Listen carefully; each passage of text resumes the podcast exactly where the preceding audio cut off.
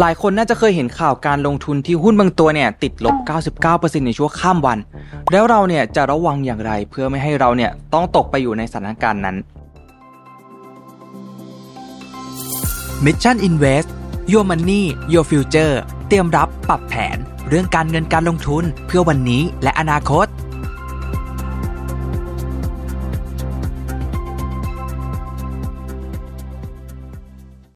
โลกที่หมุนไปข้างหน้าทุกวันนะครับ แล้วก็เทคโนโลยีที่เปลี่ยนแปลงอย่างรวดเร็วอยู่ตลอดเวลาเนี่ยเราในฐานะคนทำธุรกิจเจ้าของกิจการที่ทำแบรนด์มาหลายปีเนี่ยเราจะต่อสู้แล้วก็อยู่กับการเปลี่ยนแปลงของกระแสโลกนี้ได้อย่างไรนะครับ บางทีอาจจะถึงเวลาแล้วที่เราต้องคิดถึงเรื่องของการรีแบรนด์นะครับ กับคอร์สเรียนสดแบบ On-site Rebranding for Entrepreneurs สร้างโอกาสใหม่ให้แบรนด์เดิมสำหรับคนทำธุรกิจนะครับ รุ่นนี้เป็นรุ่นที่ 3 แล้ว กับเนื้อหาฉบับอัปเดตล่าสุดถ่ายทอดจากประสบการณ์ตรงของการรีแบรนด์สีจันของผม ที่ทั้งคัดทั้งเคี่ยวจนได้องค์ความรู้สุดเข้มข้นนะครับ สามารถสมัครและอ่านรายละเอียดเพิ่มเติมได้แล้ววันนี้ที่เว็บไซต์ mission to the moon co หรือ line oa at mission to the moon แล้วพบกันนะครับ สวัสดีครับ ยินดีต้อนรับเข้าสู่ Mission Invest อยู่กับผมชัดภูริวัตรครับ ช่วงก่อนหน้านี้เนี่ยก็มีข่าวเกิดขึ้นบ่อยครั้งนะครับ กับการลงทุนในหุ้นที่อยู่ในตลาดหลักทรัพย์แห่งประเทศไทยนะครับ หรือว่าใน Set Index นั่นเอง แล้วหุ้นเหล่านั้นเนี่ยเป็นข่าวนะครับที่มันเป็นข่าวเนี่ยดันติดฟอร์เนี่ยร่วงลงมาอย่างหนักเลยนะครับ ไม่ว่าจะเป็นหุ้นมอ หรือว่าสตาร์กเองก็ตามนะครับ ซึ่งถือว่าเป็นเรื่องที่อันตรายและก็เสี่ยงอย่างมากนะครับ ถ้าเกิดมือใหม่เนี่ย เข้าไปลงทุนแล้วดันเจอหุ้นประเภทนี้นะครับ แล้วมือใหม่เนี่ยหรือเรานักลงทุนเนี่ยจะทำอย่างไรได้บ้าง เพื่อสแกนว่าหุ้นตัวที่เราจะลงทุนเนี่ยมันปลอดภัย เพราะในหลาย ๆ ครั้งนะครับ บริษัทที่มีปัญหาเนี่ยนักลงทุนเนี่ยจะสังเกตเห็นอาการเนี่ยหลังจากที่มันเกิดเรื่องขึ้นมาแล้วนะครับ แต่ถ้าอาการยังไม่ออกเนี่ยปัญหายังไม่เกิดนะครับในฐานะนักลงทุนเนี่ยจึงสามารถดูความผิดปกติในงบการเงินได้จากหนี้สิน ลูกหนี้การค้า สินค้าคงเหลือเป็นต้นนั่นเองครับ โดยส่วนใหญ่แล้วนะครับ บริษัทที่มีปัญหาเนี่ยมักจะเกิดจากปัญหาขาดสภาพคล่องก่อนเป็นอันดับแรกนะครับ และนำมาสู่การผิดนัดชำระหนี้ในฐานะนักลงทุนเนี่ยเราจึงจำเป็นต้องดูงบการเงินให้เป็นนะครับ ดูให้ออกว่ามีความผิดปกติอะไรเกิดขึ้นไหม บริษัทนั้นๆเนี่ยเริ่มมีปัญหาแล้วหรือยังนะครับ บางบริษัทเนี่ยกำไรดีนะครับ รายได้ดี แต่มีปัญหาเรื่องการจ่ายหนี้ เพื่อให้ทุกคนได้เข้าใจกันอย่างง่ายๆนะครับ ผมจึงยกตัวอย่าง 4 วิธีสแกนหุ้นระเบิดเวลา หรือหุ้นในบริษัทที่มีปัญหานี้เนี่ยมาฝากกันครับ ข้อแรกเลยนะครับหนี้สินเนี่ยไม่ควรเยอะเกินนะครับ ในงบดุลเนี่ยจะแบ่งออกเป็น 3 ส่วนก็คือ ส่วนของสินทรัพย์หนี้สินแล้วก็ทุนนะครับ ทุนนี้ก็คือส่วนของเจ้าของนั่นเอง ในส่วนของหนี้สินเนี่ยก็จะแบ่งเป็นหนี้ที่ต้องชำระภายใน 1 ปีนะครับ คือหนี้สินหมุนเวียน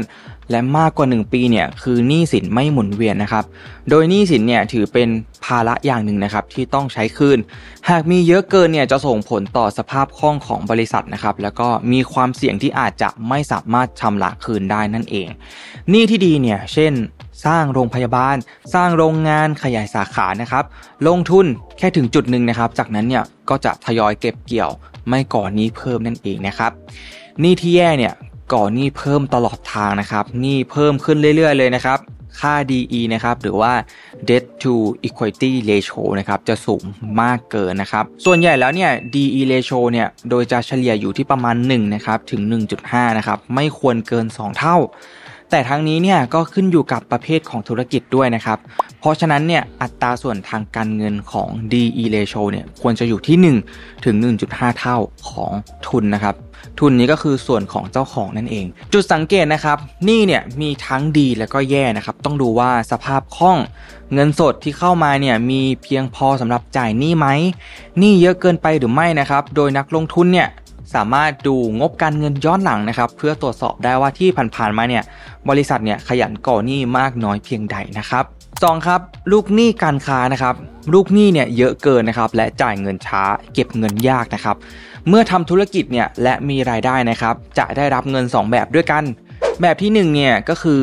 การรับเงินในรูปของเงินสดนะครับ อันนี้เนี่ยก็ปลอดภัยสุดนะครับ สบายใจได้ เพราะว่าได้เงินแน่ๆนะครับ เช่น ธุรกิจค้าปลีกนั่นเองนะครับ แบบที่2ครับคือไม่ใช่เงินสดนะครับ เป็นลูกหนี้การค้านั่นเอง ยังไม่ได้รับเงินณตอนนี้นะครับ มีความเสี่ยงเพราะไม่รู้ว่าในอนาคตเนี่ยจะเก็บเงินได้ไหมนะครับ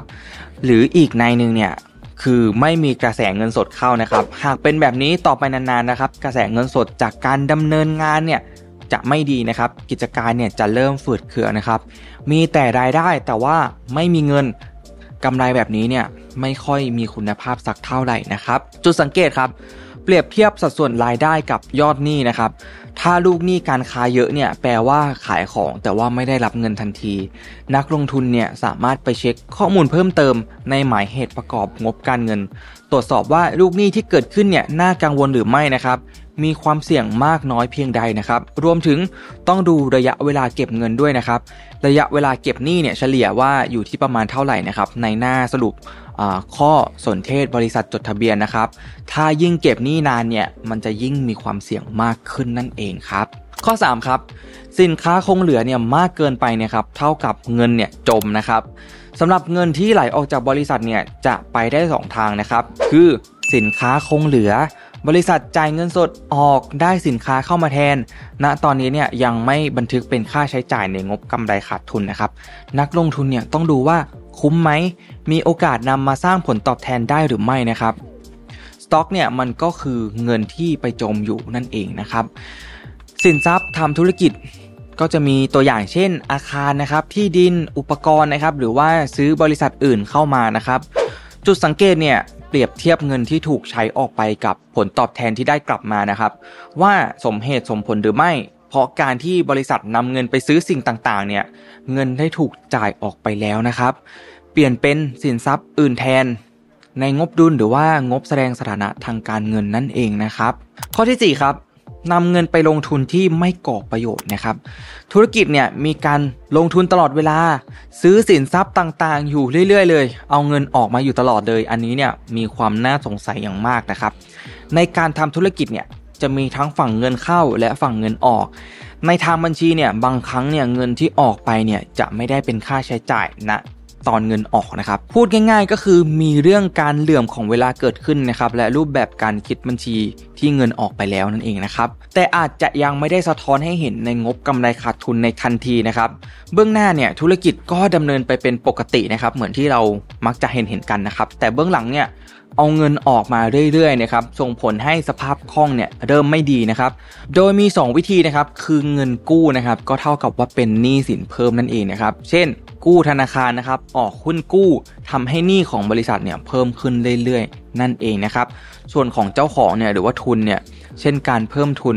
จุดสังเกตนะครับหนี้จะเพิ่มขึ้นเรื่อยๆนะครับค่า DE ratio หรือว่าอัตราส่วนหนี้สินต่อส่วนของผู้ถือหุ้นเนี่ยก็จะสูงขึ้นเรื่อยๆนะครับ เกินกว่าค่าปกติเมื่อเทียบกับบริษัทอื่น ในอุตสาหกรรมเดียวกันนั่นเองนะครับเป็นยังไงกันบ้างครับกับ 4 จุดสังเกตอ่านงบการเงินเพื่อไม่ให้เจอหุ้นระเบิดนะครับหวังว่าจะมีประโยชน์กับทุกคนนะครับแต่จริงๆแล้วเนี่ยยังมีจุดอื่น ๆ ที่ช่วยให้เราเนี่ยดูหุ้น สแกนหุ้นได้ดีขึ้นอีกมากมายหลายวิธีเลยนะครับยิ่งเรามีความรู้ความเสี่ยงในการลงทุนของเราเนี่ยก็จะยิ่งลดน้อยลงด้วยนะครับแล้วชัดจะเอาความรู้ดีๆมาแชร์อีกนะครับ ก่อนจากกันไปนะครับ ก็กดไลค์กดแชร์กดติดตามให้ด้วยนะครับ แล้วพบกันใหม่ใน episode หน้านะครับสำหรับวันนี้ สวัสดีครับ Mission Invest Your Money Your Future เตรียมรับปรับแผน เรื่องการเงินการลงทุนเพื่อวันนี้และอนาคต